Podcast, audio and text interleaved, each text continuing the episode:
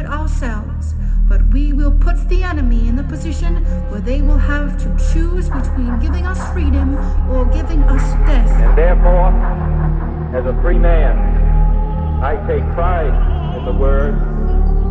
My lord, I am the first accused.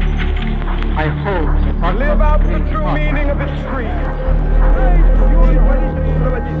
The gap between the richest 10% and the poorest 10% of this country has widened. And the communist word. This nation will rise up.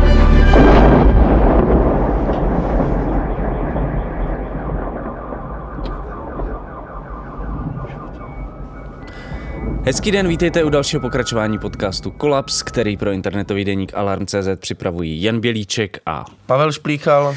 Jak jsme slibovali, najíždíme na týdenní periodicitu a je tu další díl kolapsu a tentokrát si probereme aktuální situaci v Izraeli, kde Benjamin Netanyahu sformoval hodně divokou vládu. E, ale o tom až za chvíli, protože... Vás musíme upozornit na fundraisingovou kampaň Udržitelné médium do neudržitelné doby, která běží do konce ledna na portálu Darujme.cz. Pokud jste někdy chtěli podpořit fungování tohoto podcastu, teď je ta správná příležitost. Jděte na Darujme a zadejte pravidelný měsíční příkaz na podporu Alarmu, protože tímto způsobem podporujete kolaps a nás dva s Honzou. E, nemáme paywall, Hero Hero, Patreon a nevyrábíme speciální obsah pro vyvolené, ale chceme udržet naše výstupy zdarma a dostupné všem.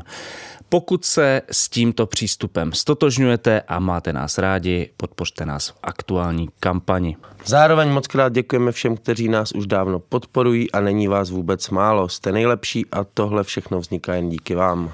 Dobře, a teď už k tomu nejdůležitějšímu. Jak už jsem říkal na začátku, v Izraeli se nedávno sformovala docela divoká vládní koalice. Eh, Velký politický comeback eh, zažil Benjamin Netanyahu, eh, ale společně s ním se k moci dostávají i krajně pravicové proudy izraelské politiky.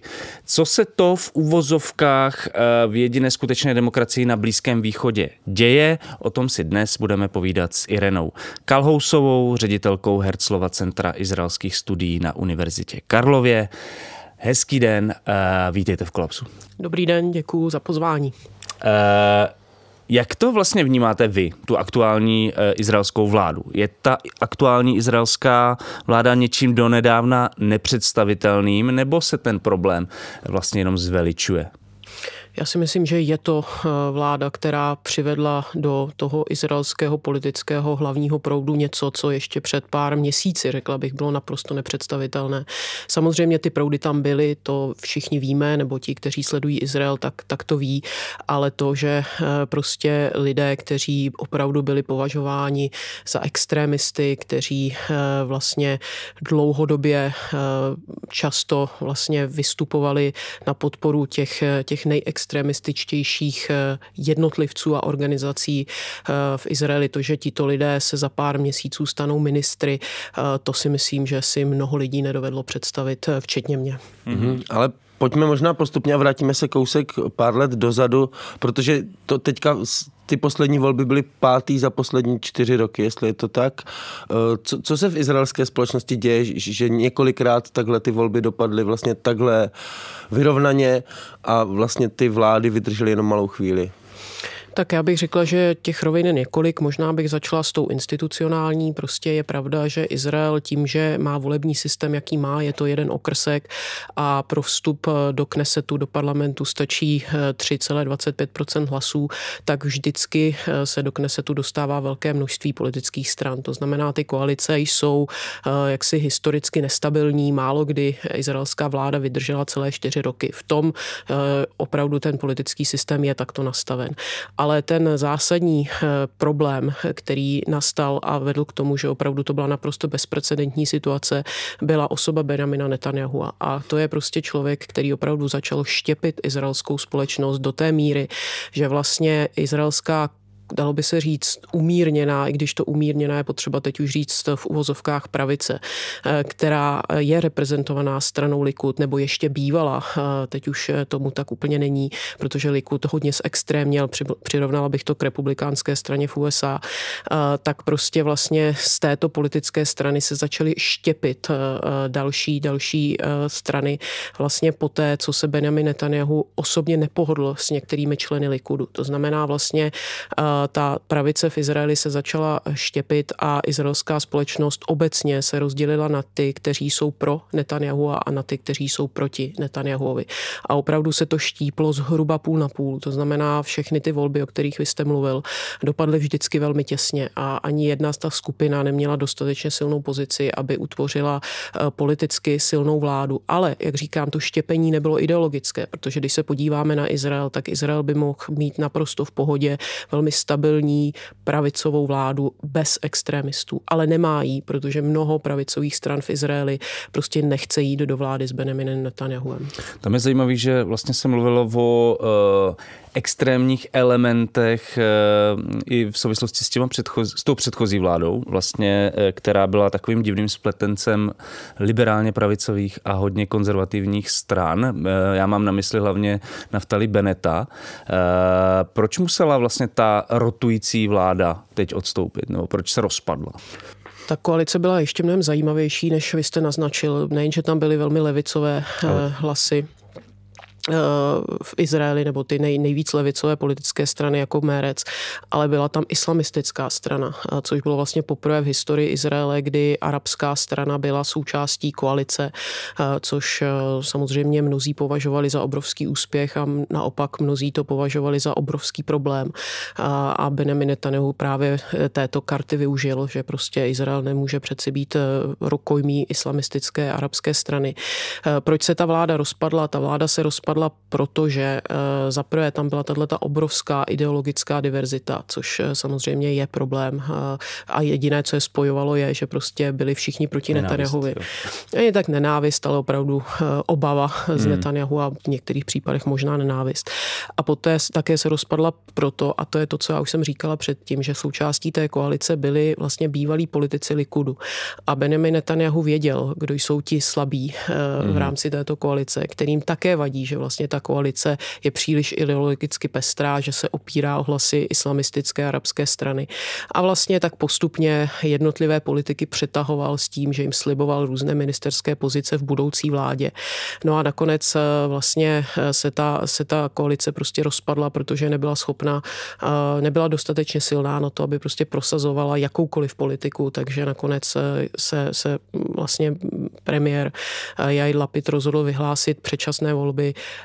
a myslím si, že si může myslet, že to byla velká chyba, protože pak se ukázalo, že prostě to byl Benjamin Netanyahu, který dokázal vlastně uh, zaktivizovat všechny ty potenciální hlasy a k tomu se asi dostaneme, aby prostě získal tu nadpoloviční většinu, zatímco tomu opozičnímu táboru se to prostě nepovedlo a mnoho, mnoho hlasů propadlo a tím vlastně se stalo to, co se stalo, že Benjamin Netanyahu byl schopen sestavit vládu. Já jsem tady zmiňoval uh, Naftali Beneta uh, kvůli tomu, že se vlastně v momentě, kdy on se stal předsedou vlády izraelský, tak se vlastně ve světových médiích šířil ten narrativ o krajně pravicovém premiérovi a tak dále. Když srovnáme třeba Naftali Beneta s těmi subjekty, kteří, které, které momentálně budou vládnout s Benjaminem Netanyahuem, je tam nějaký rozdíl, mluvím, eh, myslím, že to je strana Jamina. Eh. Tam je obrovský rozdíl. Samozřejmě obecně potřeba říct, že izraelská politika se posouvá doprava. Za posledních 20 let je to v souvislosti s tím, že prostě Izraelci ztratili naději v mírový proces eh, v průběhu Osla, eh, kdy se prostě nedařilo vlastně eh, dostat těch slibů, že přestane palestinský terorismus a že prostě palestinci budou chtít jednat. To je samozřejmě ta izraelská perspektiva. Prostě mnoho Izraelců ztratilo naději, že, že prostě mírový proces je možný a mírový proces to byla vlajková loď izraelské levice. To bylo to vlastně, na co opravdu v 90. letech izraelská levice vsadila rozsadila de facto všechny karty. A tím, že se to nepovedlo, tak mnoho Izraelců se postupně začalo přiklánět k pravici. A mm, ta pravice se také začala posouvat více a více doprava. To znamená, Likud dneska je úplně jiný Likud, než byl Likud před 20 lety v mnoha směrech. Je mnohem víc radikální, je mnohem víc nacionalistický, je mnohem víc náboženský. Takže to určitě k tomu došlo. A k vaší otázce. Naftali Bennett samozřejmě eh, je představitel strany, která je pravicová, která je nacionalistická, která je proosadnická. Eh, ale pořád bych ji nenazývala stranou radikální v tom smyslu, že to není strana, která úplně volá po násilí, není to strana, která chce změnit demokratický charakter státu Izrael, ale ano, je to strana, která prostě uh, reprezentuje určité zájmy a to rozhodně nejsou zájmy, řekněme, liberálně levicových Izraelců. Mm-hmm. Vy, vy jste to už v různých odpovědích naznačila, ale říkala jste, že uh, Izrael by mohl mít, kdyby nebylo těch personálních štěpení, tak Izrael by mohl mít vlastně v klidu pravicovou vládu, že ta společnost by se na tom zhodla. V čem je eh, typická izraelská pravice? Nějaká, řekněme, umírněná, nebo ta, o které jste mluvila, že by Izrael vlastně na tom byla zhoda v té zemi?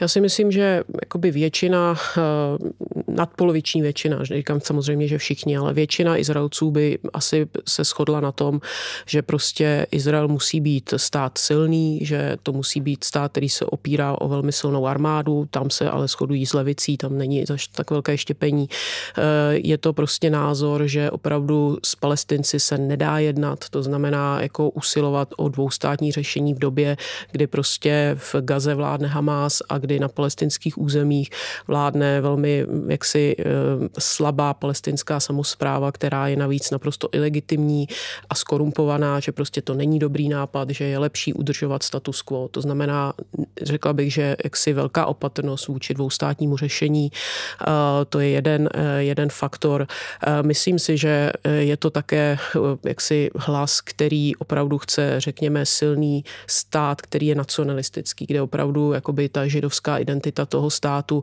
je velmi důležitá.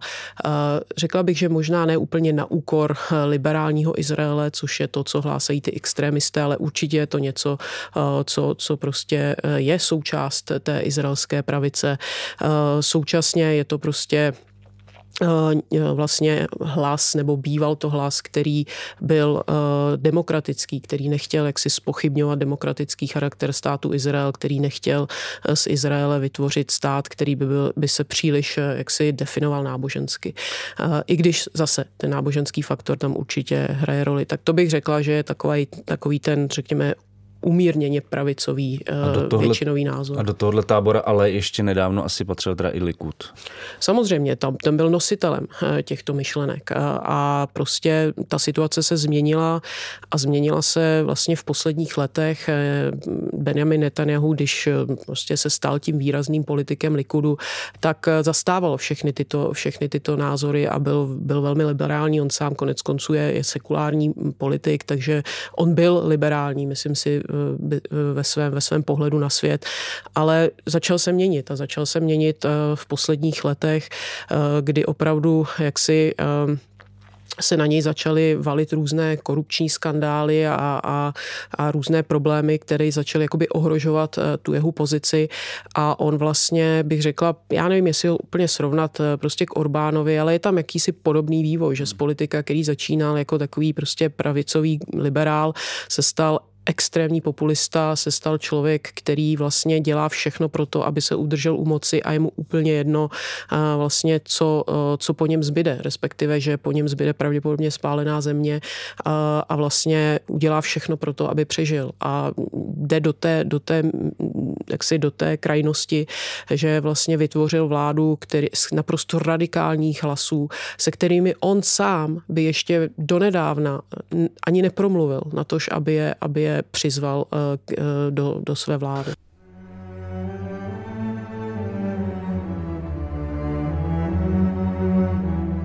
To byla moje následující otázka, protože my jsme tady mluvili o nějaký liberálně pravicový, leč nacionalistický uh, izraelský politice a teď by mě zajímalo, v čem se ta nynější koalice od tohohle odlišuje, v jaké subjekty se v ní nacházejí, co reprezentují uh, a tak dále. Tak já bych začala vlastně s těmi tradičními partnery strany Likud a to jsou ultraortodoxní strany. Jsou dvě, jedna reprezentuje aškenáské židy, to jsou ti, kteří přišli původně z Evropy a potom uh, strana Šas, která reprezentuje takzvané Mizrachy židy, což jsou židy, kteří přišli z Blízkého východu a ze severní Afriky. Uh, a co je spojuje, je tedy, je tedy to, že, že jsou to jaksi ultraortodoxní židé. A jak říkám, to jsou tradiční spojenci izraelské pravice. Nebylo to tak vždycky, ale za posledních 20 let by se dalo říct, že jsou součástí izraelské pravice. Ovšem to byly politické strany, které vždycky primárně zajímaly jejich vlastní lidé. To znamená zhruba 13% izraelské populace, která tedy eh, je ultraortodoxní. To znamená, oni se vždycky snažili získat ministerstva, která zajistí velký přísun peněz pro ultraortodoxní židy. Mm. A zajistí to, že prostě ultraortodoxní židé nebudou muset do armády, že prostě nebude jakýmkoliv způsobem ten stát tlačit na to, aby se více zapojili do, to, do, té, do izraelské společnosti a tak dále. Eh, což samo o sobě je obrovský problém, protože máte 13% populace, která opravdu jakoby není součást eh, té společnosti, nebo velmi, velmi Neparticipuje málo. Na Neparticipuje. A nejhorší asi eh, vlastně ústupek, který vůči nim ten stát udělal, je to, že v ultraortodoxních školách kluci, chlapci nemusí studovat sekulární předměty. To znamená, mm-hmm. máte obrovskou část populace v Izraeli, která prostě neumí matematiku, neumí anglicky, nezná historii a tak dále. Mm. A uh, opravdu byl tlak například od té minulé vlády, aby státní podporu získávaly pouze ty náboženské školy, kde se ty předměty budou vyučovat. To se samozřejmě teď všechno vrátí a naopak, eh, jak si Benjamin Netanyahu v tomto smyslu jde těm ortodoxním stranám nesmírně naproti. Hmm. A trošku odbočuju, ale samozřejmě mnoho izraelských ekonomů a nejen ekonomů varuje před tím, že vlastně tím, že tato populace narůstá, protože zatímco průměrná izraelská rodina má tři děti, tak ultraortodoxní rodina má sedm dětí, tak eh, ta demografie říká, že v roce 2000, 2050 eh, bude každý čtvrtý Izraelec ultraortodoxní žid. To znamená, když 50% z nich, cca chlapců, nebude mít prostě sekulární vzdělání, tak prostě bude chybět ta pracovní síla. Pokud se nepletu, tak oni nemusí sloužit v armádě. Nemusí. Nemusí. To je vlastně ústupek, který uh, ultraortodoxním židům dal ještě Ben Gurion, uh, jenomže v té době jich bylo opravdu pár desítek tisíc a byla byl to jakýsi ústupek komunitě, která byla během druhé světové války naprosto zdecimovaná. Přežilo jich opravdu, opravdu stovky eh, a prostě izraelský stát se rozhodl této komunitě dát určité ústupky prostě s tím, že ano, prostě je to, je to, je to, je to něco specifického, jenomže samozřejmě Ben Gurion nemohl tušit, že ta komunita vlastně naroste eh, takhle obrovsky, že se jí bude velmi dobře dařit, ale hlavně, že vlastně oni se opravdu před tou modernitou uzavřou. A hmm. že Ben Gurion prostě měl pocit, že během jedné generace vlastně uh, nebudou ultraortodoxní židé na, jo, v té podobě, jako, jako prostě jsou dneska. Uh, takže to, je, to jsou ty ultraortodoxní strany. A rozdíl mezi ultraortodoxními eh, stranami dnes a řekněme před pár lety je, že oni se teď cítí obrovsky posilněni a k tomu se dostanu proč.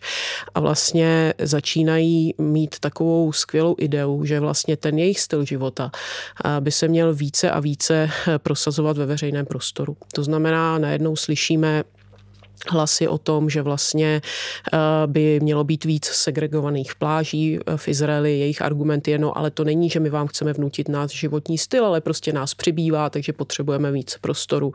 Eh, mluví se o oddělených autobusech pro muže a pro ženy v místech, kde tedy je právě ultraortodoxní populace, což je něco, co vždycky nejvyšší soud zrušil, protože je to proti, proti rovnosti, proti lidským právům, ale samozřejmě prostě ten, ten jejich politický vliv je velký, takže takže i tím se vlastně do izraelského veřejného prostoru dostávají věci, které jsou naprosto neslučitelné, řekněme, s, s moderní demokracií. Takže to je jedna eh, část izraelské vlády.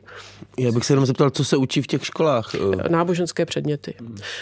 Učí se Bibli, učí se, učí se Talmud, učí se prostě pouze vlastně náboženské, převážně náboženské předměty. A to vzdělání je jen pro chlapce a pro dívky je jiný? Dívky, dívky mají trošku jiné vzdělání, protože tam se chlapce a dívky vzdělávají odděleně a, a, a ty, ty dívky studují více sekulárních předmětů, protože samozřejmě v, z pohledu judaismu žena se nepřipravuje na, na tu kariéru, nebo na tu kariéru, žena vlastně povinností ženy není se modlit nebo znát, řekněme, po Tóru a Tóru Bibli a, a, a Talmud, ale, ale to je úkolem muže. No, takže, takže vlastně paradoxně v ultraortodoxních rodinách jsou to často ženy, které nejenže tedy eh, vychovávají sedm dětí, ale jsou to často ty, které, které navíc ještě vlastně zajišťují eh, rozpočet té rodiny. Hmm. Um, takže, um, takže to byly ty tradiční To jsou ty tradiční, to jsou řekněme tradiční partneři, kteří ale také už jako uh, mají trošku jiné sebevědomí, jo, než mývali. No a ti, to, co je opravdu nové, je, že vlastně Benjamin Netanyahu uh, po těch čtyřech neúspěšných úspěšných volbách eh, viděl, že mu vždycky chybí k tomu úspěchu opravdu pár stovek hlasů nebo pár tisíc hlasů. A že prostě na té krajní pravici eh, prostě jsou propadlé hlasy. A to, co on udělal, je, že vlastně vzal představitele těch krajních eh, extremistických politických stran a řekl jim, vytvořte koalici udělejte koalici a prostě nekandidujte sami za sebe a já vám slibuju prostě, že, že vás případně do té vlády vezmu. A uh, to se stalo. Uh, prostě ty, ty extremistické strany vytvořily koalici a najednou se v těch průzkumech veřejného mínění začaly dít věci. A vlastně, když lidé najednou zjistili, že to nebude propadlý hlas, uh, tak vlastně této koalici opravdu ty procenta začaly nabývat. A tím, že ještě navíc Benjamin Netanyahu uh, v úvozovkách jim dám tenhle ten košer štempl, že řekl, já vás prostě do té koalice přizvu, tak najednou vlastně něco, co hmm. do té doby bylo naprosto nepřijatelné, tak, tak prostě začalo být přijatelné. A byla motivace navíc asi volit. Přesně tak. Takže výsledkem je, že... Náboženský sionismus, nebo jak se jmenuje ta koalice? Ta koalice se jmenuje náboženský sionismus a je to vlastně koalice třech stran. Eh, jedna je primárně homofobní a rasistická, druhá je primárně antiarabská, rasistická a třetí je zase primárně proosadnická, ale také velmi, velmi extremisticky nacionalistická. Eh, tak vlastně eh, tato strana nakonec získala získala mnohem víc hlasů, než by si Benjamin Netanyahu asi zřejmě přál. A vlastně výsledkem je, že Likud má stejný počet hlasů jako ultraortodoxní strany a ti náboženští sionisté dohromady. To znamená, vlastně není to situace, že je dramaticky silný Likud, který může víceméně jako nějaké drobky dát koaličním partnerům, ale je to prostě vlastně Benjamin Netanyahu je ve, ve velmi nekomfortní situaci, protože vlastně ti jeho koaliční partneři mají, mají velmi, velmi silnou pozici. Já jsem poslouchal právě komentář pro Vinohradskou 12, myslím, že to byl Jan Fingerland, který vlastně, a není sám samozřejmě, se utěšuje to představou, že Benjamin Netanyahu je velmi zkušený politik, že dokáže ty síly ve vládě korigovat, usměrňovat. A jestli když říkám, když, je, když se mluvíme o ty, tomhle nastavení, téhle situaci, jestli to už není opravdu jako příliš velké sousto a jestli vlastně Netanyahu zvládne takhle radikální politiky nějakým způsobem ukočírovat nezvládne. Já si myslím, že to je takové, co si eh, spousta lidí říká, aby se, aby se nějak ukonejšila. Já si třeba říkám, že se to rozpadne, to je moje nějaká taková... Nejlepší varianta. Eh, přesně, ale, ale ne, nemůžete korigovat eh, jaksi extrémně sebevědomé ideologii. A to se, myslím, ukázalo, že to nejsou žádní neskušení nováčci. To hmm. jsou lidé, kteří přesně ví, co chtějí umí to v tom systému, jako ví, jak ten systém funguje. To jsou lidé, kteří opravdu uh, byli součástí, nechci říct přímo té politiky, ale oni ví, jak ta izraelská politika funguje, protože oni prostě proti ní protestovali nebo prostě se snažili prosadit ty své zájmy uh, po mnoho let. To nejsou lidé, kteří nedělali politiku. To jsou lidé, kteří dělali politiku. A oni ví prostě, jak ten izraelský systém funguje, kde jsou ty jeho slabosti, kde naopak prostě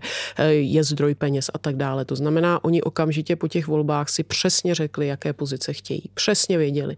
Hmm. Ministerstvo policie s rozšířenou, eh, s rozšířenou ministerstvo pro vnitřní bezpečnost s rozšířenou eh, pravomocí. Eh, prostě převést určité pravomoci z armády na ministerstva, které oni budou ovládat. To znamená, ti lidé přesně ví, co chtějí a tím, že Benjamin Netanyahu prostě potřebuje tuhle tu vládu udržet u moci, a budeme se asi bavit o tom proč, hmm.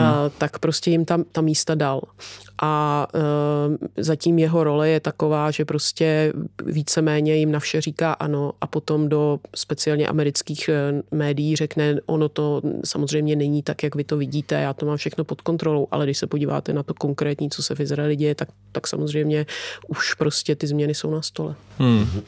A vy jste říkala, že, že oni že, že ty koaliční strany vychází z nějakého vlastně jakoby aktivistického prostředí, jestli se to takhle dá Přesně říct. tak. A náboženského prostředí. Můžete nám o tom prostředí něco říct a uh, jak souvisí vlastně s, uh, jakoby s náboženstvím? Hmm. Existuje i ně, něco jako třeba sekulární krajní pravice v Izraeli?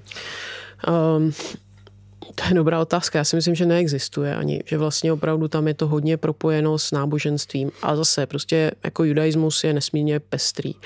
A uh, většina náboženských židů prostě neinklinuje k k extremismu. Nicméně vlastně v Izraeli je ten proud, eh, podle kterého se také jmenuje ta politická strana, který se jmenuje náboženský sionismus, což je vlastně něco, co má velmi jako dlouhou tradici, vlastně je to něco, co, co vzniklo ještě před vznikem eh, státu Izrael, eh, protože vlastně podle judaismu um, je velký problém s tím, že vznikl Izrael. Prostě podle židovského náboženství vlastně uh, Izrael měl vzniknout až uh, po příchodu Mesiáše. Je to něco, co vlastně nemělo být výsledkem jako činů lidí. Jo.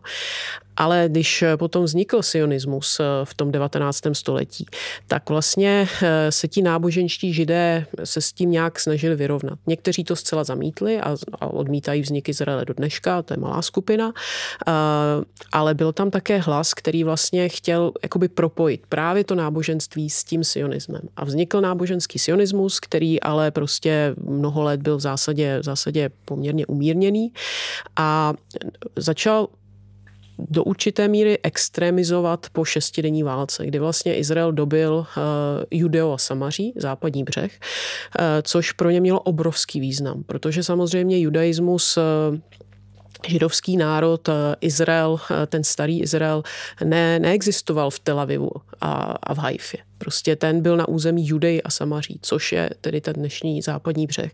Takže jim to dodalo jako obrovský význam, ten náboženský význam to, že prostě najednou židé, Izrael prostě kontroluje území, odkud opravdu ten, ten židovský národ historicky, eh, historicky pochází.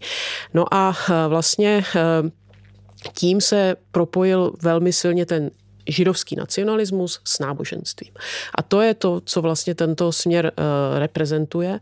A dalo by se říct, že vlastně opravdu v posledních letech uh, začal, začal jakoby být velmi, velmi uh, aktivistický a to souvisí především se stažením z Gazy v roce 2005. To je něco, co je vyděsilo, protože si uvědomili, že vlastně opravdu v Izraeli je politická vlastně snaha a tehdy reprezentovaná vlastně pravicí, vracet území, která Izrael získal v šestidenní válce. A je to opravdu, opravdu se jich to hluboce jak se dotklo. Ani prostě více řekli, to už se nesmí opakovat. A nesmí se to především opakovat v souvislosti s Judeou a Samaří. Jo, takže, takže vlastně, eh, jak vy jste řekl, to jsou aktivisté, kteří opravdu jsou součástí toho politického systému, aniž by si toho ta většinová izraelská společnost prakticky všimla. Jo. Jak, jak intenzivně pronikli eh, do toho, do toho izraelského politického systému. Takže oni ví, jak funguje, ví, které instituce jim brání, vys nejvyšší soud a prostě půjdou, půjdou vlastně teď za, za tím svým cílem. On, myslím, že předsedou té koalice e, náboženský sionismus je Bezal Smotrič, ale když jsem si vlastně počítal, pročítal analýzy deníku Hárec, tak to na mě působí, že tím nejaktivnějším členem téhle koalice bude možná spíš i Tamar Ben Gvir, který je momentálně ministrem národní bezpečnosti. Uh, bylo by možné nějak popsat jeho, jeho politiku, jeho aktivistickou minulost a tu uh, jeho stranu, kterou vlastně on reprezentuje v té hmm. koalici. Hmm. Kdo to je? Tak Itamar Ben Gvir uh, je muž, který má předky z tedy z Blízkého východu, konkrétně z Iráku. A vlastně je to člověk, který opravdu od, od raných uh, let uh, vlastně reprezentuje ten velmi radikální náboženský sionismus. Uh, on se v úvozovkách neslavně proslavil tím, že uh, vlastně v době kdy izraelská společnost byla extrémně, extrémně rozštěpená ohledně mírových dohod z Osla, je to během, je to, jsou to raná 90. léta, tak vlastně se zmocnil eh, nějakého symbolu, já nevím, jaké auto to bylo, eh, Icaka Rabina, který v té době, eh, v té době byl premiér a ukázal, a já nevím, nebyl to Mercedes, ale byl to něco prostě, takové to logo z toho auta získal. Je, je. Mm-hmm a řekl, a příště si dojdeme pro něj. Mm-hmm. A víme, jak to dopadlo. Samozřejmě Yitzhak Rabin je zavražděn v roce 1995 právě prostě příslušníkem tohoto, tohoto radikálního tábora náboženských sionistů.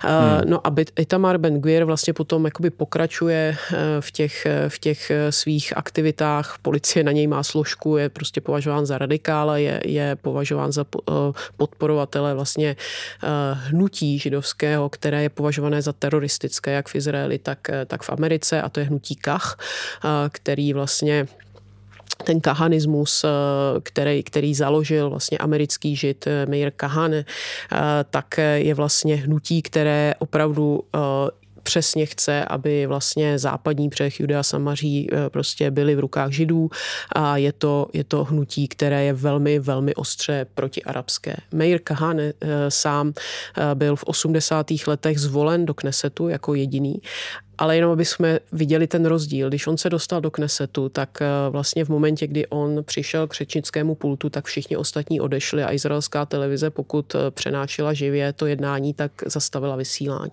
Jo, ten člověk byl naprosto prostě vyloučen eh, z toho izraelského politického proudu a hlavního proudu a potom celé to hnutí bylo prostě označeno za teroristické a zakázané. Tak toto hnutí vlastně Itamar Ben Gvir jaksi obdivuje. Jeho následovníkem je Kahaného měl dokonce dlouhou dobu ve své kanceláři vystaveného jeho, jeho fotografii. Mm-hmm.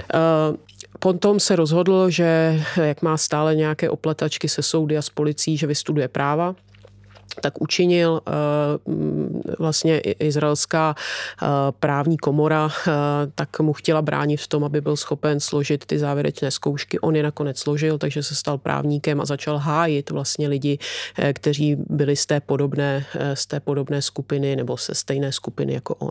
To znamená, opravdu on je znám v Izraeli, samozřejmě nebyl zdaleka tak znám jako dnes, ale on je znám jako prostě člověk, který je, je velmi radikální. Co se jeho názoru týče, tak vlastně prostě například řekl, že ti arabové, kteří nejsou loajální ke státu Izrael, by měli přijít o občanství. Samozřejmě, jak budeme definovat, kdo je a kdo není, není loajální.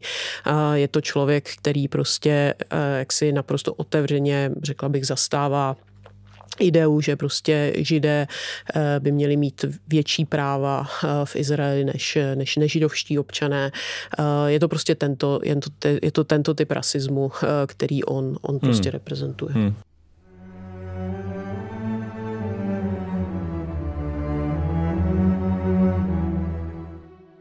Tento podcast vzniká jen díky příspěvkům od vás, našich čtenářů a posluchačů. Podpořte jeho vznik v naší stálé kampani na Darujme.cz. Odkaz najdete v popisu každého dílu.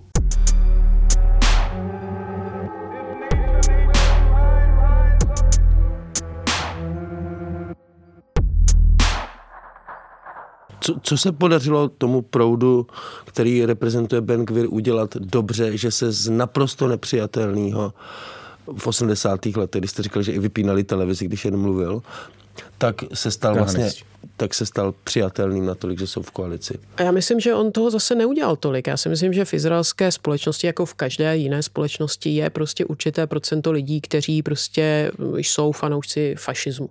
Jo, prostě ani, ani Izraelci nejsou, židovští Izraelci nejsou, nejsou výjimkou. Uh, ale prostě ten rozdíl je, že že prostě vlastně eh, opravdu ta společnost dřív ten fašismus, naprosto ten židovský fašismus eh, naprosto odmítala. Ale prostě změnilo se to díky té situaci, že Benjamin Netanyahu prostě řekl, dejte se dohromady, všichni. Mně to je úplně jedno, kdo tam bude, dejte se dohromady. On sám, eh, jak si vlastně ta jeho strana Ben Gvira získala šest hlasů. To není žádná tragédie. Je to hodně samozřejmě, ale není to žádná tragédie. On za normálních okolností by prostě seděl v poslední řadě a akorát by prostě samozřejmě se na sebe snažil upoutat pozornost, což není dobře, ale neměl by takový politický vliv.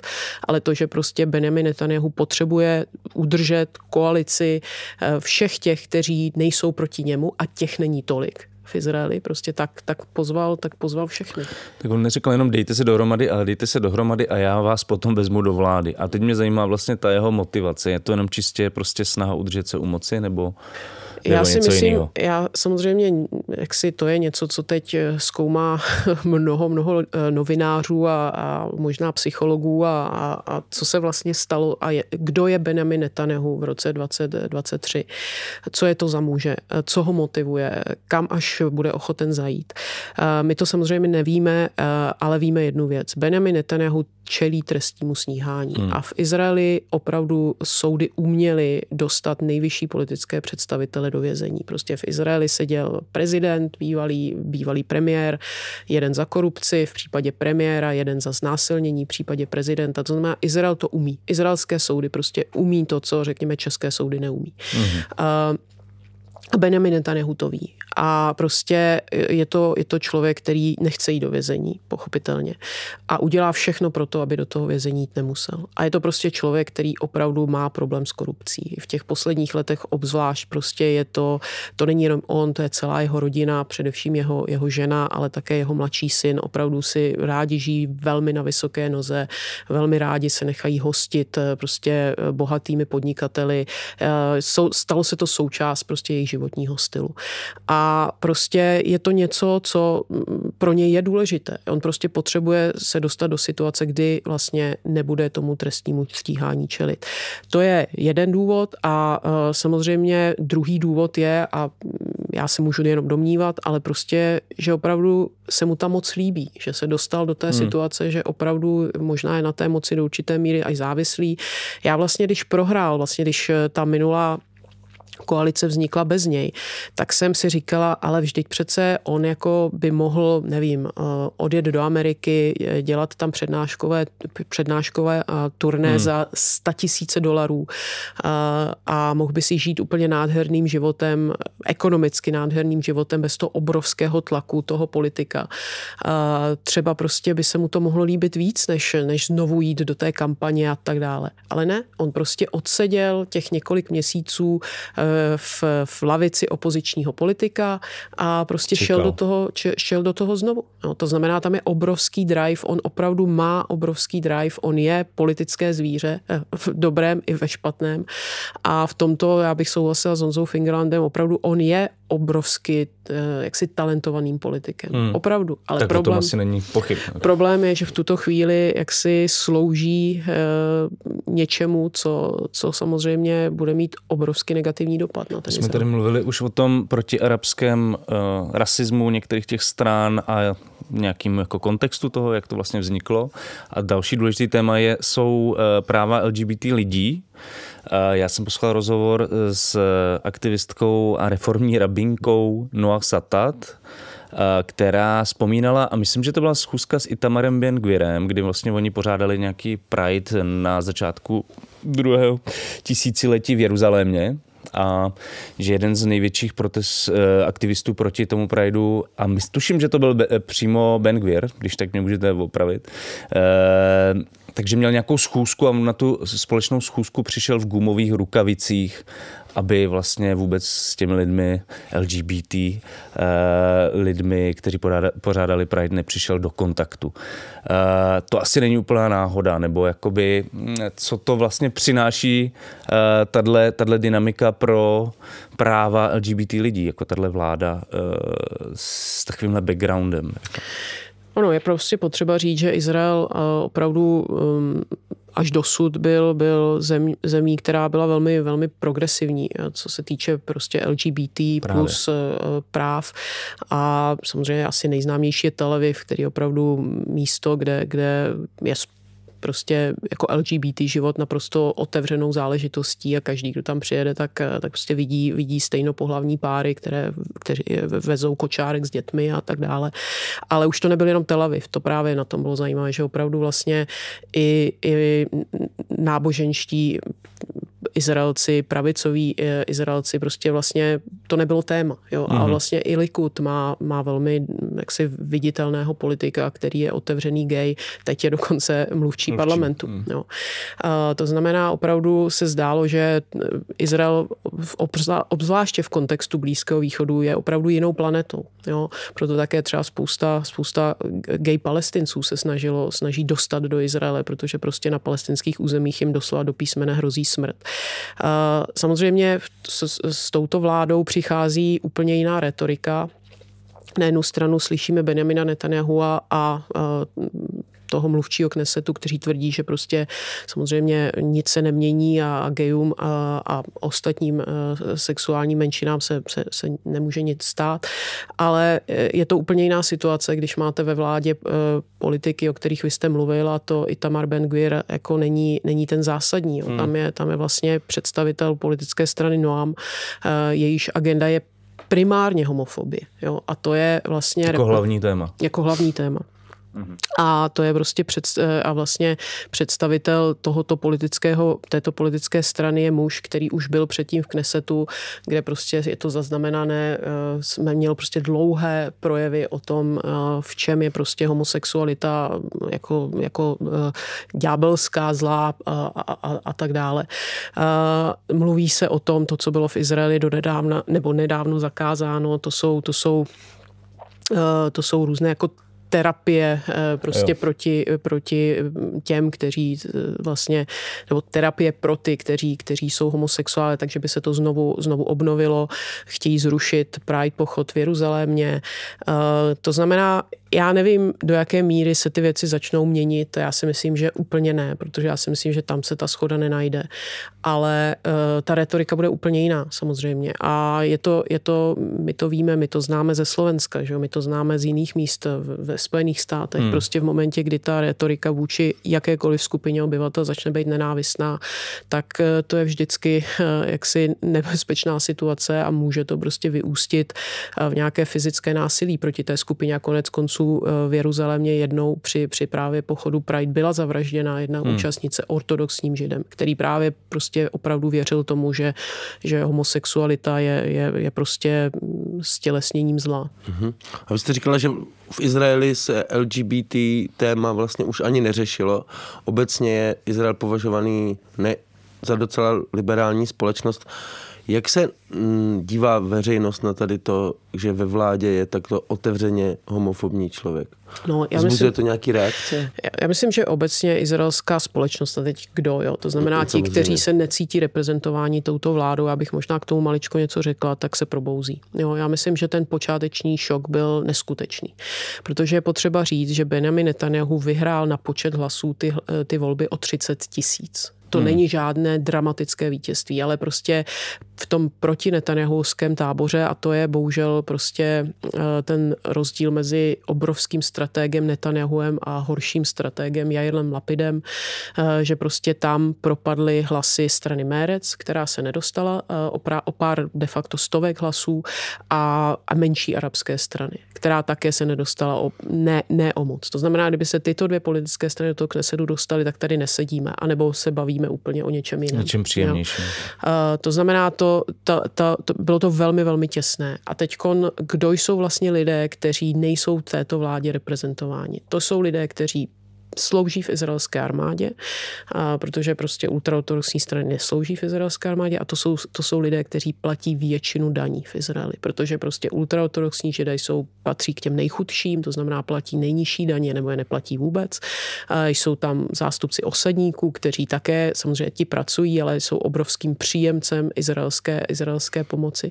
To znamená, jakoby ta společ, ta část lidí, na kterých stojí vlastně izraelská společnost, ten moderní Izrael, jo, ten moderní silný Izrael se silnou armádou a ten startup Izrael, jo, ten prostě ek- ekonomický zázrak, to jsou vlastně lidé, kteří se v tuto chvíli cítí, že nemají vlastně svůj hlas v té vládě. Což je zásadní. To jsou prostě ti lidé, kteří, kteří nakonec, nakonec jako s nimi ten stát eh, stojí a padá v Izraeli. Možná část asi lidí volila Likud, ne? Tady část jako... ano, ale, ale prostě uh, jiný Likud. A už také vidíme eh, různé starosty uh, z menších měst, kteří jsou z Likudu, kteří se začínají ozývat. Jo, to znamená, uh, k vaší otázce, co se děje v izraelské společnosti, Vlastně, co se už děje, je, že v, v Tel Avivu a v postupně v jiných městech začínají probíhat pravidelné sobotní demonstrace. Ta minulá, přestože příšerně pršelo, tak, tak byla jedna z největších politických demonstrací za posledních let, kde se sešlo, odhaduje se 80 tisíc lidí. Začínají, slyšíme protesty od izraelských právníků. Asi se k tomu ještě dostaneme. To jsou ty plány Benjamina Netanyahu na, na vlastně víceméně vykuchání e, nejvyššího soudu. Tak vlastně právníci soudci šli demonstrovat, eh, jo, dokonce vyhlásili hodinovou stávku eh, soudci. Vidíme protesty představitelů izraelského biznisu, který prostě, který, kteří říkají, podívejte se, jestli začne, jestli z Izraele prostě přestane být právní stát, tak prostě přijdeme o ty investice. To je jeden důvod, proč je Izrael jednou z nejpopulárnějších destinací pro zahraniční investice. Je nejen to, že tam je prostě jaksi pracovní síla, která, která je vysoce vysoce vzdělaná v oblasti high-techu a, a technologií, ale také protože to je právní prostředí. To znamená, to bude další problém. Také upozorňují na to, že když prostě Benjamin Netanyahu vyjde vstříc ultraortodoxním požadavkům ohledně nevzdělávání eh, ultraortodoxních chlapců, že prostě budou chybět ty lidi během 10-20 let a prostě ta izraelská ekonomika se začne, začne oslabovat eh, to, to je další skupina lidí. Eh, vidíme protesty různých školských organizací, které prostě říkají, že eh, protože ten, ta, ta politická strana Noam, o které jsme se bavili, která je právě homofobní, tak ten její představitel získal pod sebou v rámci eh, premiérského úřadu agendu na extrakulikulární programy na školách. To znamená vlastně programy, které přichází do těch škol zvenčí. A oni řekli, že prostě to, to budou bojkotovat, že prostě nebudou jako uh, s tím vůbec spolupracovat s tím tím úřadem. Jo, to znamená, vidíme, že ta izraelská občanská společnost se začíná mobilizovat, uh, ale je to prostě těžké. Izrael není federace, Izrael je velmi, velmi centralizovaný stát a to, co se prostě děje uh, v té vládě, samozřejmě má dopad na, na, na, ten, na, na, na ten systém obrovský.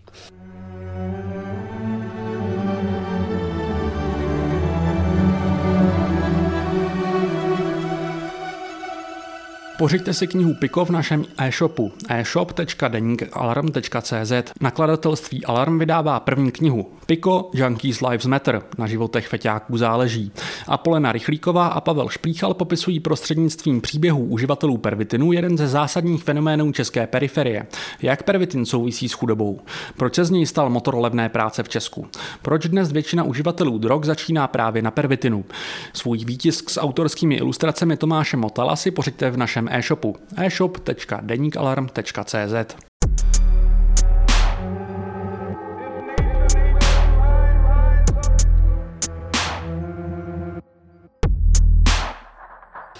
Mhm, takže to hlavní pnutí je vlastně teďka mezi jako konzervatismem a liberalismem, který, který ale není nějak levicový, to je spíš jako ekonomický, ekonomický liberalismus a nějaký jako konzervatismus. Což by možná bylo zajímavý, jako si vůbec, jako tady definovat, co je to pravice a levice v Izraeli. To ani není levice, No ne, ne, protože pokud to správně chápu, tak tam jde v podstatě o ty mírový, o vztah k mírovým jednání v Oslu a k řešení eh, vlastně Eh, problematiky eh, okupovaných území a Palestiny. To je to, co se, v čem se odlišuje pravice a levice. No, nejen. To tak bylo. Vlastně ten izraelsko-palestinský konflikt byl jako velkou štěpící linií právě hlavně v těch 90. letech a řekněme v první, první eh, deseti letech eh, toho, toho nového tisíciletí. A tam by se dalo říct, že ano, tak to bylo, to bylo jeden z hlavních témat izraelských voleb. Jo, bezpečnost. Nemusíme tomu říkat ani jako okupace, ale spíš bezpečnost, protože většina Izraelců je okupace tolik netrápí, ale je trápí prostě pokud vybuchují autobusy a kavárny v Izraeli. Hmm. Jo, to znamená, eh, a to samozřejmě souvisí potom s, s mírou okupace a vůbec s tím řešením izraelsko-palestinské otázky nebo konfliktu. To znamená, ta, řekněme, taková ta liberální levicová část eh, je více pro mír a chce prostě vyjednávat s palestinci a možná stále jako věří v dvoustátní řešení. Protože je to ale otázka řešení bezpečnostní situace. Ano, Izrael. ale jako ten, ten primární impuls eh, především u té pravice je prostě bezpečnost Izraele, ne až tak, jako jak se bude žít palestincům. Jo. Hmm. Uh, Nicméně dneska ta štěpící linie je jinde. Vlastně ten izraelsko-palestinský konflikt opravdu přestal hrát eh, nějakou výraznou roli v tom, v tom izraelském životě a i v tom politickém diskurzu. Bohužel. Takže jako tam je spíš pocit, že prostě vlastně ať Izrael udělá cokoliv, tak, tak ta odpověď na palestinské straně bude negativní. Takže vlastně Izraelci, eh, že bych řekla, prostě přestali ten izraelsko-palestinský konflikt řešit do, do momentu, dokud v Izraeli vlastně je bezpečno. Jo? To znamená prostě tak nějak se všichni jako, nebo všichni, velká část Izraelců prostě smířila s tím, že ano, postavíme zeď, prostě okupace bude pokračovat, protože prostě v tuto chvíli stejně nějaké jiné řešení jako se nenabízí. To znamená, já bych řekla, dneska ta štěpící linie je jinde. Dneska ta štěpící linie je o tom, jestli Izrael bude stát primárně židovský nebo demokratický, protože to má samozřejmě jako praktické dopady na, na život Izraelců. Jo? To znamená, jaké bude, jaká bude pozice prostě uh, nežidovských obyvatel státu Izrael, jaká bude pozice uh, ne náboženských Izraelců, jaká bude pozice prostě eh, těch Izraelců, kteří nejsou z pohledu prostě ultraortodoxní doktríny jako židé. Jo? A tak dále a tak dále. To znamená, to je spíš o tom charakteru toho státu, co je dneska ten hlavní, ten hlavní štěpící bod. A, má a to... co, třeba, co třeba osadníci? To jako je téma nebo není? To je součást vlastně, to je součást toho západního břehu. Jo? A to je velmi zajímavé téma, že vlastně to osadnické hnutí eh, samozřejmě obrovsky narostlo v těch posledních, eh, posledních 30 letech bez nějakého vědomí, eh, co se děje na tom západním břehu u té většiny Izraelců, která žije na izraelském území. A to je hmm. naprosto fascinující fenomén, že vlastně tam jako se opravdu dějí věci a je to přesně to, co jsem říkala, že ty osadníci jako pronikli do toho izraelského politického systému, dokázali prostě převést neuvěřitelné množství finančních prostředků, které jdou vlastně z Izraele na ten západní břeh, aniž by se o tom nějak jako výrazně mluvilo nebo nedej bože hlasovalo. A vlastně, když budete mluvit s průměrným Izraelcem, já nevím, z, z někde ze severu Izraele nebo, nebo na jich od Tel Avivu a zeptáte se ho nebo jí, kdy byli na západním břehu, tak oni vám řeknou, ty jako nikdy, nebo před deseti lety, nebo já nemám důvod tam jezdit. Jo, to znamená, mnoho Izraelců vůbec netuší, co vlastně se na tom západním břehu děje, nikdy nenavštívili židovské osady, nebo minimálně. Uh, takže, takže to je součást prostě toho, to je vlastně to téma, které, které Izraelce vlastně zdaleka tak nepálí. Ale podle těch výsledků třeba levicových stran, teda v současných volbách, tak je vidět, že uh Těhle, ty levicové pozice v Izraeli teda moc eh, voličů eh, nezastává, protože Merec poprvé od roku 92 vypadl úplně z Knesetu a Labour, nebo jak, jak to vlastně nazývat jinak, eh, sociální demokracie má čtyři poslance, myslím, jo, že to je vlastně úplná katastrofa. Má méně než Ben Gvir. No to je o čem mluvím. Prostě vlastně ta levice vsadila na, na mírový proces. Že? Prostě to bylo to jejich hlavní téma a když se ukázalo, že prostě mírový proces eh, prostě nejde, eh, tak vlastně ta izraelská levice nebyla schopna přijít úplně s jasným jiným tématem. A ona se snažila. Ona se snažila vlastně akcentovat sociální eh, témata, ekonomická témata, což je něco, co Izrael také má za problém. Jo. E, prostě e, v Izraeli se obrovsky zvětšují e, ty, ty rozdíly mezi bohatými a chudými. Izrael je jedna z nejdražších zemí na světě opravdu ta izraelská střední třída to, to nemá úplně jednoduché. Prostě naše generace už si nikdy nekoupí v Izraeli byt, nebo pokud tak někde na periférii, prostě v Tel Avivu naprosto hmm. bez šance, pokud ho nezdědíte po, po rodičích. To znamená, Izrael má ty sociální problémy, ale nakonec vždycky prostě jako přijdou ty, ty, ty problémy, které to jakoby překryjou. To znamená, to je ta otázka bezpečnosti, to je prostě jakoby otázka vůbec jako vztah a to patří k tomu, co jsem zmínila, ta štěpící linie, jestli stát židovský nebo stát demokratický. To vlastně součást toho je, do jaké míry vlastně má být izraelský stát státem náboženským. Hmm. No, a to je vlastně něco, co, co vlastně Izrael opravdu jako řeší od svého počátku, že vlastně na jednu stranu židovský stát znamená, že prostě bude mít nějakou uh, vazbu samozřejmě na, na, na, na ty náboženské věci. Ale uh, jak moc a kam až. Jo. A vlastně je to něco, čím se Izrael pere od svého počátku, akorát, že teď se vlastně dostala k moci vláda, kde jaksi počet ultraortodoxních židů je největší v historii. No, to hmm. znamená prostě uh, ti, kteří chtějí, aby ten stát byl převážně občanský, převážně sekulární, se teď dostávají pod obrovský tlak, protože vlastně uh, vládnou ti, kteří chtějí, aby, aby to bylo to židovské náboženství, které bude hrát mnohem větší roli. Hmm.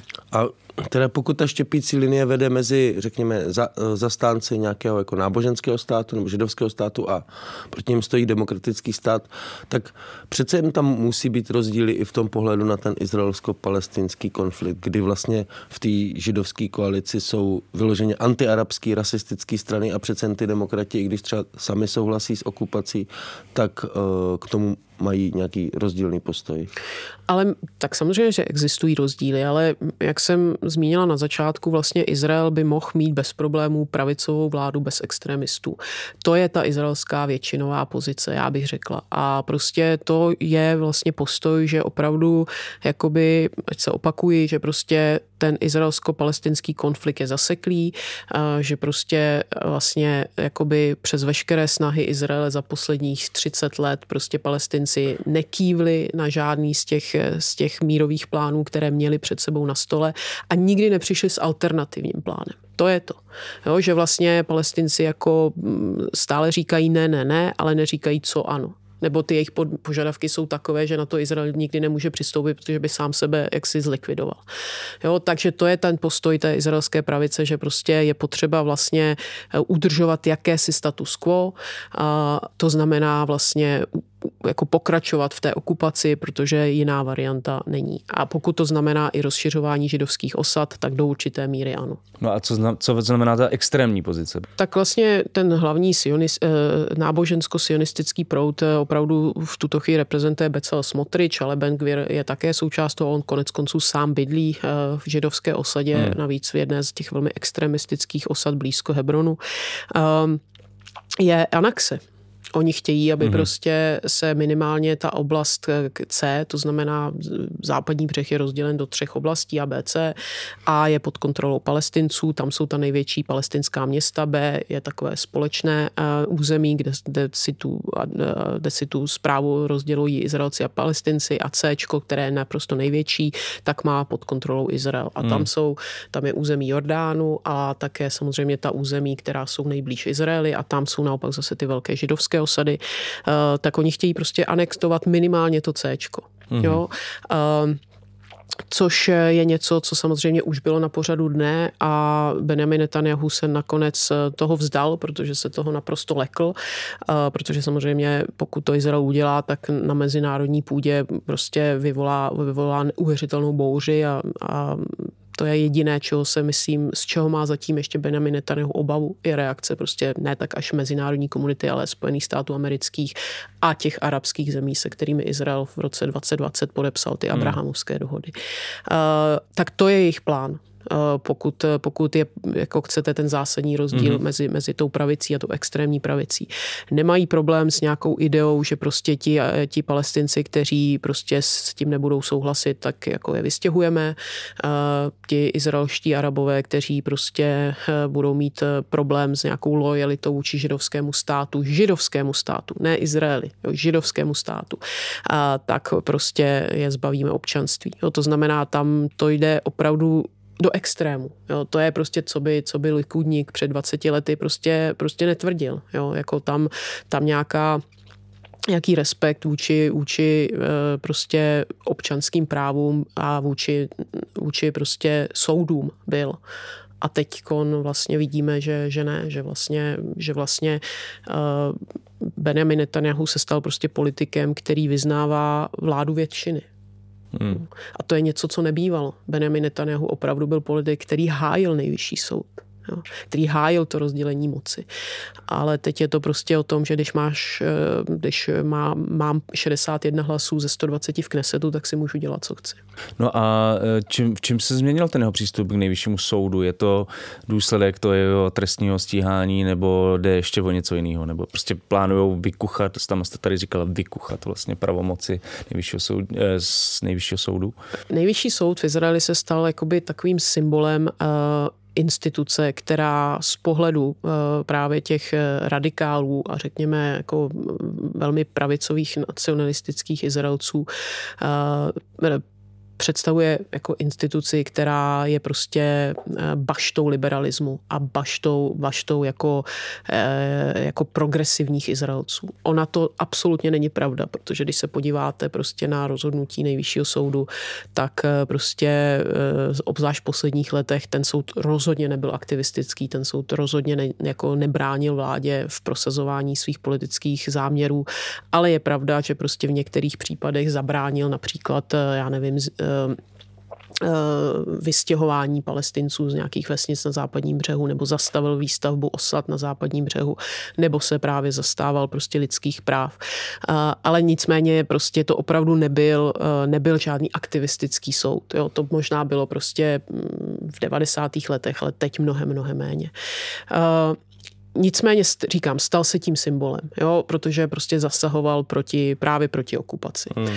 To znamená vlastně v momentě, kdy dal Izrael, eh, kdy dal Benjamin Netanyahu dohromady tuto vládu, tak eh, opravdu bylo jasné, že ten nejvyšší soud se stane terčem. A, a to není nic, co by oni neříkali předem. Jo, tam to bylo úplně jasný, že tam je obrovská animozita.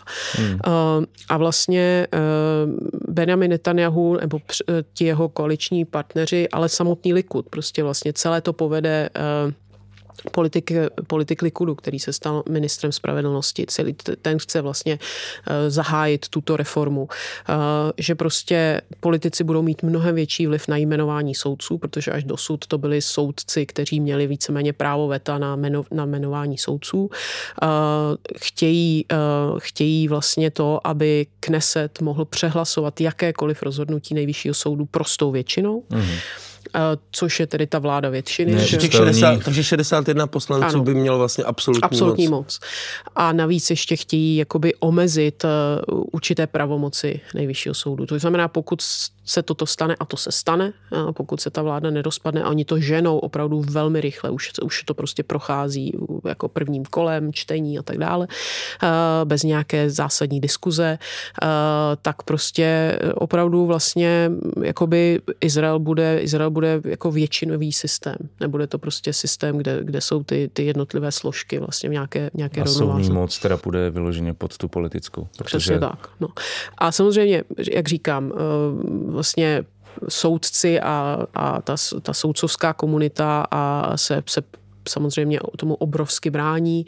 Eh, bylo to konec konců to, to právě ta reforma soudní byla hlavním tématem té poslední demonstrace v Tel Avivu. Eh, co tam může malinko jediné jako eh, Benjamina Netanyahu a trošku jako zmírnit, i když on tvrdí, že prostě s tím letím půjde a, a ne, nemá s tím problém, i když, a to bych zmínila, než čelil trestnímu stíhání, než tomu začal čelit, to znamená, že on je, on je, on je premiérem prostě mnoho, mnoho let, proto vidíme tam tu trajektorii, tak on ten vrchní soud hájil. On nikdy neměl problém s nejvyšším soudem, on to prostě, to byla instituce, kterou on prostě nikdy jako vlastně se nesnažil jakýmkoliv způsobem oslabit. To znamená to, že teď najednou s tím problém nemá, uh, tak můžeme spekulovat, proč to je, ale prostě pravděpodobně jeden jeden z hlavních důvodů je, že prostě on ví, že vlastně ten útok na to soudnictví jako takové eh, mu pomůže v tom jeho soudním, soudním sporu, protože on vlastně bude vědět, že ti soudci, kteří, eh, on je souzen u Jeruzalemského soudu, takže vlastně ti soudci budou vědět, že jejich eh, další život profesní bude totálně závislý na politické vůli za prvé a že potom, kdyby došlo k odvolání, tak vlastně ty soudce, kteří budou u toho odvolacího soudu, už budou molit, vlastně jmenovat politici. Hmm. No. Hmm. A, ale e, takže opravdu vidíme, že tam jako došlo, došlo k, jako k jasné reakci, ale co jsem chtěla říct, že jediné, co může ještě Benjamina Netanyahu trošku jako vyděsit nebo zbrzdit, je to, že samozřejmě e, Palestinci se několikrát snažili, eh, například po různých eh, třeba válkách v Gaze a tak dále, eh, vlastně dostat Izrael před Mezinárodní trestní tribunál.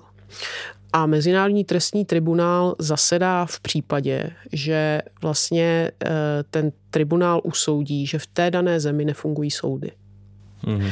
A to se vlastně nestalo, protože v Izraeli opravdu ty soudy fungovaly. Samozřejmě jako ne perfektně, v jaké zemi fungují soudy perfektně, ale prostě v Izraeli existuje nezávislé soudnictví. To znamená, Izrael byl tím pádem chráněn eh, před pokusy dostat například izraelské vojáky před Mezinárodní trestní tribunál. V momentě, kdy prostě izraelské soudy budou naprosto spolitizované, tak je otázka vlastně, jestli, jestli jako to obrovsky nenahraje právě těm, těm jako palestinským požadavkům, aby se okupace řešila u, u Mezinárodního trestního tribunálu, nebo aby třeba po válce v Gaze vlastně nejen Hamas, ale, ale i, i vlastně izraelská armáda, představitelé izraelské armády vlastně hmm, byli, hmm. byli voláni před, před Mezinárodní trestní soud. Může tato vláda tedy přinést podle vás něco pozitivního? Ne. Hmm, tak to jsme se dostali k tomu ano, ne? Jak, jak jste říkala na začátku. Jediné, může, může... Víte co, jediné možná pozitivní bude, že jakoby Izraelci eh, zjistí, co vlastně ten extremismus jako může přinést. A že um, já jsem třeba mluvila včera se svým takovým relativně apolitickým izraelským kamarádem, a ptala jsem se ho jako eh, co nového v Izraeli a na té politické úrovni a on říkal, no, uvědomil jsem si, že tu politiku musím víc sledovat. Hmm. Jo. Mimochodem v Izraeli a politický Izraelec je prakticky jako neexistující. Jo. Prostě Izrael je extrémně politická, Izraelci jsou extrémně politická eh, společnost nebo politický národ, ale jakoby, že si možná uvědomí, že prostě opravdu to, jako i ti voliči Likudu, jo, kteří opravdu vlastně si myslím, že zdaleka nesouhlasí s tím, co se, co se v Izraeli chystá. A, že prostě je to možná, možná je to probudí. No. A Jestli nebude pozdě hlavně doufám, že to probudí účast, jo, protože když se podíváme na, na volební účast v Izraeli, tak prostě v těch, třeba v Tel Avivu byla výrazně nižší účast než v ultraortodoxních eh, částech Izraele. No. Hmm, hmm, hmm. O nové izraelské vládě Benjaminu Netanyahuovi, nástupu radikální pravice, ale i dlouhodobých problémech izraelské společnosti jsme si dnes povídali s analytičkou Irenou Kalhousovou, ředitelkou Herzlova Centra izraelských studií na Univerzitě Karlově. Ještě jednou děkujeme za tenhle rozhovor a doufám, že brzy zase třeba někdy na viděnou naslyšenou. Já moc děkuji za pozvání a doufám, že příště budou ty okolnosti takové optimističtější. To je z dnešního kolapsu už skoro všechno. Rádi bychom vás ještě upozornili opět na stále probíhající crowdfundingovou kampaň Udržitelné médium do neudržitelné doby, kterou najdete na portálu Darujme.cz. Je to nejúčinnější způsob, jak podpořit i tenhle podcast. Eh, Alarm veškerý svůj obsah dává ven bez paywallů, zdarma a tak, aby byl dostupný všem, což ale předpokládá podporu ze strany našich podporovatelů a podporovatelek. Naštěstí je vás celá řada a díky tomu můžeme dělat i tento podcast. Ještě jednou díky. Pokud takovým podporovatelem nebo podporovatelkou ještě nejste, máte to příležitost v aktuální kampani změnit a můžete nastavit pravidelný měsíční příspěvek. Díky, že Kolab stále posloucháte, díky za podporu. Pokud nám chcete něco napsat nebo sdělit, napište nám na mail kolaps zavináč deníkalarm.cz. To už je z dnešního dílu podcastu Kolaps úplně všechno. Ze studia Mr. Vombat vás zdraví Jan Bělíček a Pavel Šplíchal. Mějte se skvěle a za týden zase u nového kolapsu. Mějte se. Čest.